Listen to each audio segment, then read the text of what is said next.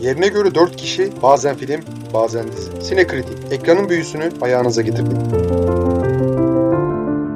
Merhaba sayın Sinekritik dinleyicileri. Son zamanlarda vizyonlardaki kıtlık maalesef şu bu hafta da devam ediyor. İzlenecek veya yorumlayacak bir şey bulamıyoruz. Madem öyle aramızda belli başlı şeyler seçtik, kategoriler seçtik ve o konularda ilginç gelen, bize ilginç gelen filmleri sizinle paylaşmayı uygun gördük. Umarım beğenirsiniz bu şeydeki seçkilerimizi. 9 kategori altında şey yaptık. İlk kategori olarak da Femme Fatale'den başlıyorum.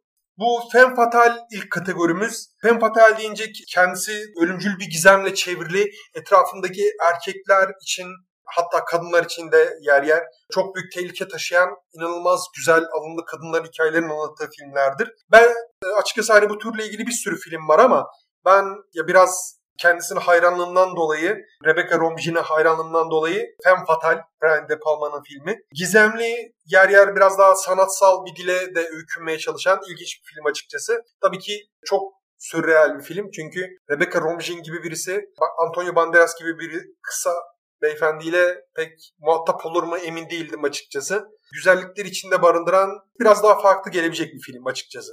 Benim tavsiye edeceğim film ise Basic Instinct. Usta yönetmen Paul Verhoeven'ın filmi ve yani bana göre gelmiş geçmiş en sağlam erotik gerilim filmidir. Müziklerine ayrı bayılırım. Merhum Jerry Goldsmith'in ellerine sağlık. Yani kendi kariyerinin zirvesidir hani müzik şey anlamında. Hatta belki Alien'la beraber diyeyim. Neyse e, Michael Douglas ve Sharon Stone'un performansına zaten diyecek bir şey yok. Yani mutlaka izleyin. Hala izlemediyseniz bu filmi diyeyim. Ben de Double Indemnity'yi seçtim. Aynı isimli romandan dayanan senaryosu var. Çifte tazminat kaza sonucu olan ölümlerde nadir durumlarda ödemenin sigorta ödemesinin iki katına çıkmasını ifade ediyor. Neden fen fatal kategorisinde? Çünkü kocasını öldürmekle suçlanan güzeller güzeli Barbara Stanwyck'le kategorinin başına oturuyor kontrolden çıkan olaylar deyince hani bu türde aşağı yukarı bir sürü filmi e, sıkıştırabiliriz diye düşünüyorum. Yani hatta bazı Tarantino filmlerini bile sıkıştırabilir. Çünkü Tarantino filmlerinde bir süre sonra tüm olaylar çığırından çıkıyor ve malum bir şekilde bitiyor genelde. Ama benim bu alt kategori aşığında en çok ismini almak istediğim film The Game. Michael Douglas ve Sean Penn bence inanılmaz bir oyunculuk gösterdiği ve olayların gelişiminin tüm boşluklarına rağmen filmin geneli o kadar iyi ve o kadar güzel kotarılmış ki boşlukları falan genelde boşlukları ve mantık hatalarını genelde görmüyorsunuz. Onun için The Game bence hala bu dönemde keşfedilmeyi bekleyen gizli bir mücevher gibi. Ben kontrolden çıkan olaylar kategorisinde The Valley'i seçtim 2008 yapımı. Yine bir roman uyarlaması. Todd Strasser'in aynı adlı romanından uyarlama. Bir tarih öğretmeninin sınıfta bir oyun oynamaya karar vermesiyle başlıyor olayların kontrolünden çıkmasını Kontrolden çıkan olaylar deyince aklıma gelen ilk film Snatch'tir. Ee, ama onu zaten daha evvelki bir liste podcastimizde tavsiye etmiştim ki o podcastimizde dinleyebilirsiniz ayrıca. O yüzden bu sefer yine aynı yönetmenin yani Guy Ritchie'nin ki en sevdiğim yönetmendir. İlk uzun metraj filmi olan Lock, Stock and Two Smoking Barrels tavsiye edeceğim. Gerçekten her şeyle muhteşem bir filmdir. Aynı zamanda Jason Statham ve Vinnie Jones sinema dünyasına kazandıran filmdir de. Yani Jason Statham'ın hani kazandırması da olurdu diyenleriniz olabilir ama Jason Statham'ın hani bakacak olursanız en azından Guy Ritchie filmlerinde iyi performans sergilediğini ve bir takım filmlerde yine güzel performanslar sergilediğini görebilirsiniz. Kötü ne kadar çok kötü filmleri olsa da. Bu arada yani bence yani yine bir çeşit kontrolden çıkan olaylar filmi sayılabilecek olan Bullet Train'de geçen hafta konuşmuştuk zaten. Bu podcast yayınlandığında ne zaman dinlersiniz bilmiyorum ama yayınlandığı vakit hala vizyonda olacak o film. Henüz izlemediyseniz podcastimizi dinleyin. Cezbederse vizyona gidip vizyonda da izlersiniz diyeyim. Üçüncü kategorimiz feminizm. Feminizmle ilgili, kadınların derdiyle ilgili çekilen bir sürü güzel film olmasına rağmen ben The Stunning of Soraya'yı seçtim. Bu da yine 2008 yapımı bir film. 2008 film açısından verimli bir yıl olmuş. The Stoning of Soraya'yı seçtim. Nafaka ödememek uğruna Soraya'ya iftira atan, kocasından dolayı yargılanan Soraya'yı anlatıyor. Şey olarak eleştirebilirsiniz. Batılı bir yönetmenin Doğu hakkında, Doğudaki kadınlar hakkında çektiği bir film diye. Ama buna rağmen gayet güzel bir film ve izledikten en az yarım saat sonra falan daha hala kendime gelememiştim. Ki ne olacağını bile bile izleyip çarpıyor son sahnesi. Benim bu türde bu konuda tavsiye edeceğim film ise 2015 yapımı The Dressmaker. Rosalie Ham'in yazdığı aynı isimli romandan uyarlanmış bir film. Jocelyn Moorhouse'un yönettiği bu film modadan anlayan yetenekli bir terzinin yıllar sonra kasabasına dönmesini ve onun dönüşüyle hani kasabada bir şeylerin değişmesini hatta karakterimizde de e, içinde bazı şeylerin değişmesini anlatıyor. E, başrolde Kate Winslet'in oynadığı filmin kadrosunda Hugo Weaving, e, Liam Hemsworth ve Sarah Snook gibi isimler de yer alıyor. Ki bu arada baş karakterimizin annesi rolünde oynayan Judy Davis'in performansı gerçekten hani enfesti hala da hatırımdadır yani. Enver'de gizli bu moda filmlerine bir düşkünlük var ama çözemedim. İleride irdeleyeceğiz. Bunu bir kenara yazıyorum Enver. Ben yine aslında Enver'e moda açısından bir paralellik olsa da çok daha karanlık bir evrenden bir çizilen bir paralel tabii ki. Benim için feminizm deyince aklıma ilk gelen şeylerden birisi kendisine karşı olan tüm her şeye rağmen güçlü, ayakta kalabilen bir kadın kahramanın boy gösterdiği Silence of the Lambs benim için niye önemlidir? Çünkü başrollerdeki karakterimiz e, hemen hemen e, her şey ona karşıdır. Yani hani üstündeki amirinden tut, gittiği yerlerde karşılaştığı insanlar, araştırma yapmak için gittiği yerde muhatap olduğu kişiler vesaire. Bunların hepsi bir şekilde onu güçsüz veya yetkisiz hissettirmek için ekstradan çaba gösteren en sonunda da filmin esas kötüsüyle karşı karşıya geldiğinde aslında bugünkü tartışmalara ve yaşanan terf ve trans aktivist tartışmalarına paralel bir vizyonerli bir şekilde bu şeyleri öngören bir anlatısı var. Çünkü sadece kadınlara öykünmek veya nasıl derler onları onları yerleştirmek, onlarla rekabete girmek değil, aynı zamanda onların kimi, kimliklerinin çalınması üzerine de bir film, bir korku filmi. Onun için ne zaman olursa olsun bence 50 yıl sonra bile 100 yıl sonra bile tazeliğini koruyabilecek oyunculuklarından müziğine, çekimlerine kadar bence mükemmel bir film. Feminizm deyince ilk aklınıza gelecek filmlerden birisi değil ama kesinlikle değerlendirmeniz gereken filmlerden birisi. Bir sonraki kategorimiz e, kötü şans. Benim burada önereceğim film Sliding Doors. Gwyneth Paltrow'un başrolünde oynadığı filmde oynadığı karakterin filmin başlarındaki bir sahnede metroya yetişmesinin veyahut da yetişememesinin aşk hayatı ve de kariyerinde değiştireceği şeyleri paralel iki versiyon olarak izliyoruz. Bunlardan birinde aslında şanslı olduğu versiyon ama diğerinde işte şanssız olduğu versiyon ki bu yüzden ben bu kategoride bu filmi koydum. Filmi de daha yani taze izledim birkaç gün oldu olmadı. Gerçekten çok iyi, çok keyifli bir film. Konusu itibariyle şeyde benziyor. Yani kendisinden yaklaşık 10-10 10 yıl falan sonra gelecek olan Mr. Nobody'ye de benzetebiliriz ki benzer filmler de var zaten sinema tarihinde. Benim için şanssızlık deyince aslında ya bununla ilgili çeşitli gazino veya ne bileyim kumar merkezli filmler gelir kişilerin aklına. Benim aklıma ise Final Destination geliyor. Ya Final Destination aslında açılışında bir şans hikayesini anlatıyor. Yani hani bir grup gencin çok kötü bir kazadan cidden şans eseri kurtulmasını anlatıyor. Ama ya bir yandan da bakınca düşündüğümüz gibi işler gelişmiyor. Çünkü doğanın dengesini sağlamaya yönelik bir güç var ve o güç aslında şansın o, o anlık şans olarak addedilen şeyin ne kadar büyük talihsiz olaylara kapı açabileceğini de gösteriyor bir yandan. Final Destination Twilight Zone karanlık bölümü olarak yazılmış ilk başta ama daha sonra onu kenara ayırıp bir film olarak uyarlamışlar.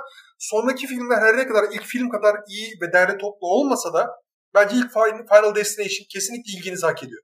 Ben de bu kategoriye Mermaid'i uygun gördüm. Anne Melikya'nın yazıp yönettiği filmde Küçük Alisa'nın garip diye nitelendirebileceğimiz dünyasına girip o olaylar silsilesini izliyoruz. Gayet güzel bir filmdi. Tatlı bir filmdi bence izleyin bir sonraki kategorimize geçelim. Yani vampirler. Benim bu konuda önereceğim film ise Interview with the Vampire. Anne Rice'ın yazdığı romandan uyarlanan, Neji Jordan'ın yönettiği filmin başrollerinde Tom Cruise ve Brad Pitt yer alıyor. Ki bu film zaten nasıl diyeyim homoerotizmin zirve yaptığı filmlerden biridir de. Şahsen benim en sevdiğim vampir filmidir. Neil Jordan daha sonra e, Byzantium diye başka bir vampir filmi daha çıktı. O da underrated bir filmdir.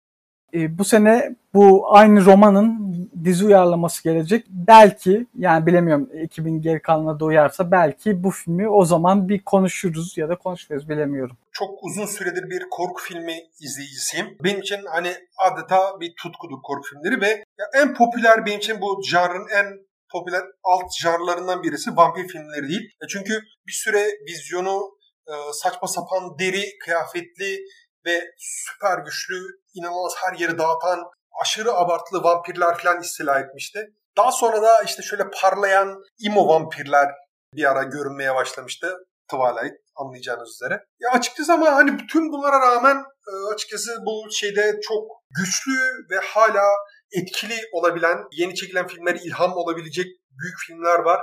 Bram Stoker Dracula bence çok güzel ve hakkı verilmemiş bir filmdir. Blade de bence iyiydi.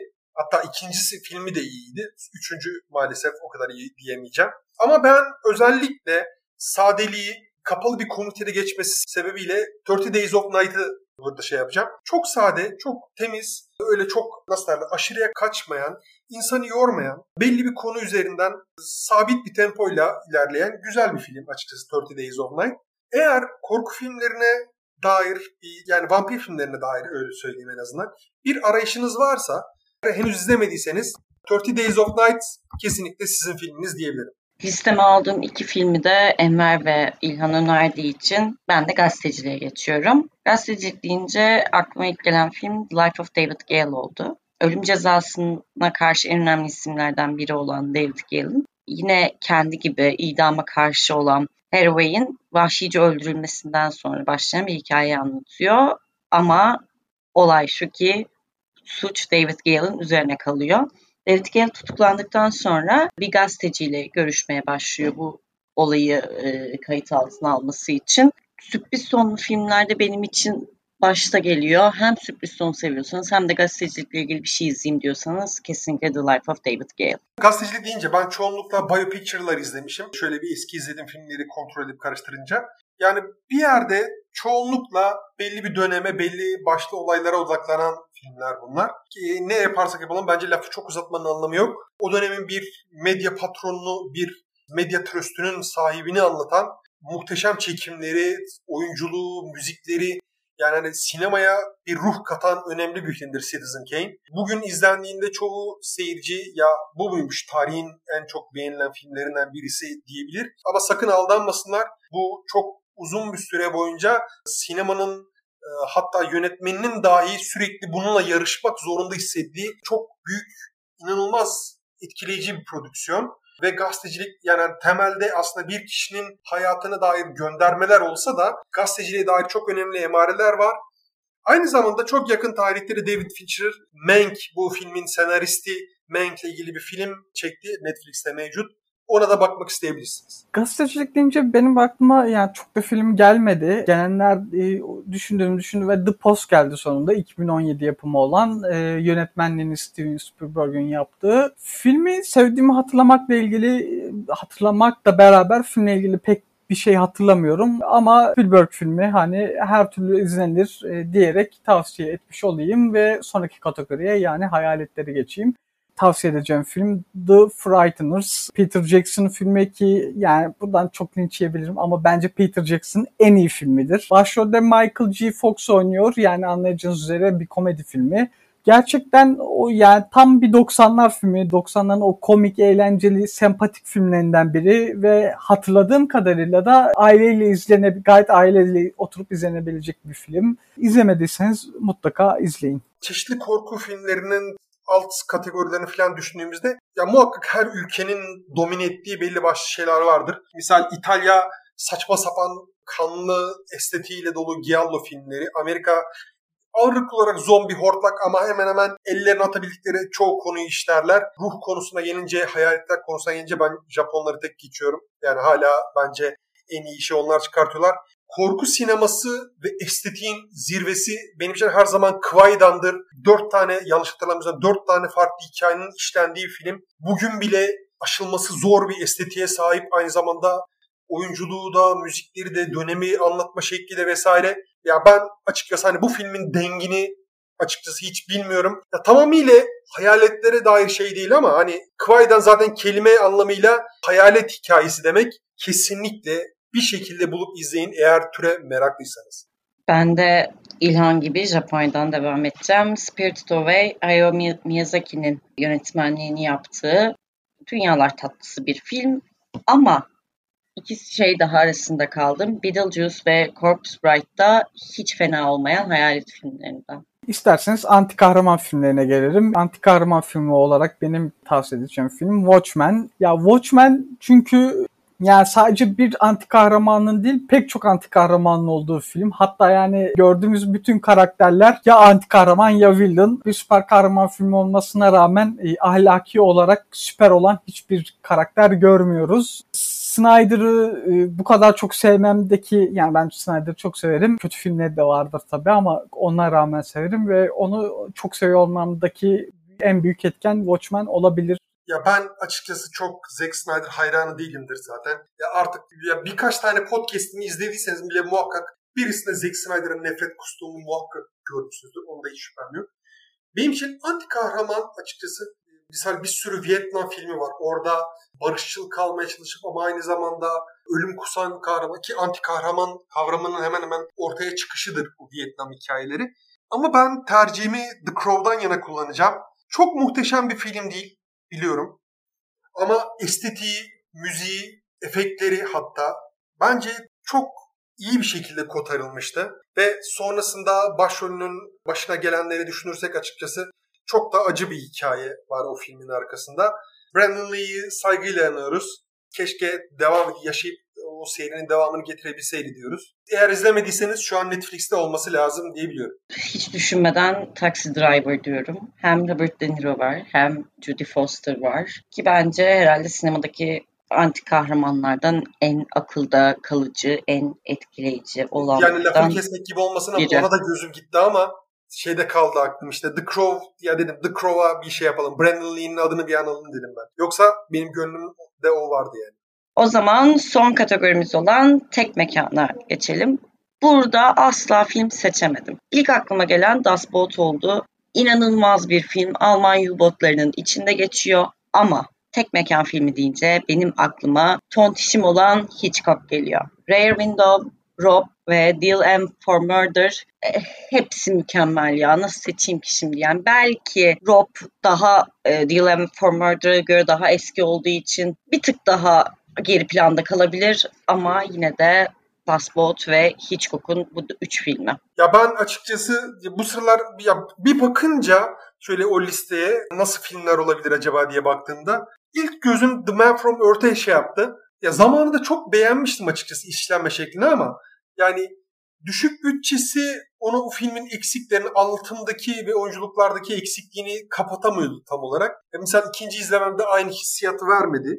O yüzden orada çok fazla şey yapamadım. Mesela 12 Angry Men ya çok seviyorum o filmi ama artık o kadar bir sakız ve o kadar caka satma aracı oldu ki ya o filmden de biraz soğudum.